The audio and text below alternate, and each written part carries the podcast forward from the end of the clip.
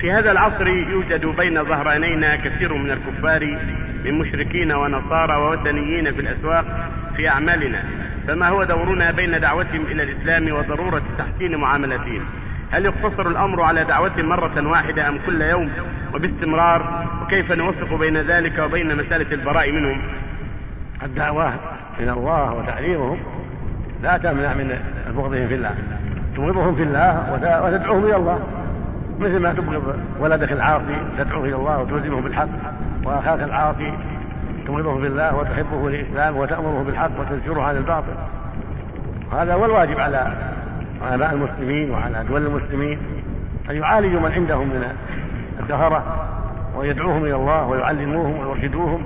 هذا هو الواجب عليهم. ولتكن منكم أمة يدعون إلى الخير ويامر بالمعروف وينهون عن المنكر. ويقول سبحانه ومن أحسن قولا ممن دعا إلى الله وعمل صالحا وقال إنني مسلمين. ويقول سبحانه ادعو إلى سبيل ربك بالحكمة والمعروف الحسنة وجادلهم بالتي هي أحسن.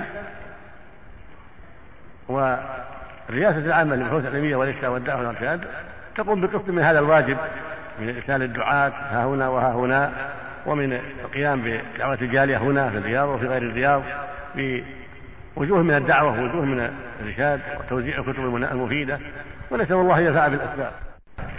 هكذا الرابطة تقوم بقسط من ذلك وهذا ندوة الشباب تقوم بقسط من ذلك وهكذا كل من عنده غيره من أهل العلم وعنده بصيرة يساهم في هذا الخير العظيم. في بلاده وغير بلاده نسأل الله أن يوفق الجميع ويعين الجميع على المزيد من الخير والنشاط في الخير لأنهم جاءوا عندنا الآن فدعوتهم الآن قريبة. دعوتهم في شركاتهم وفي أي محل يجتمعون فيه دعوتهم الآن ممكنة. بدل ما يسافر إليهم الآن في أوروبا وفي أمريكا وفي أمكنة كثيرة. الآن وجدوا لديه في بلاده في هنا وفي أماكن أخرى وكذلك علماء في مصر وفي الشام وفي غير ذلك. عليهم واجبهم أيضا وعلى العلماء في هذه البلاد أكثر وأكثر. هي هذه بلاد مهد الإسلام وانبع الإسلام بلاد الحرمين. وهي الجزيرة التي نبع منها هذا الدين وقام فيها النبي وأصحابه عليه الصلاة والسلام رضي الله عنهم. فالواجب على هذه البلاد وعلى علمائها وعلى ولاتها من الدعوة والبيان ونصر الحق أكثر من الواجب على غيره نسأل الله الهداية للجميع والتوفيق للجميع. والإعانة على كل خير. نعم.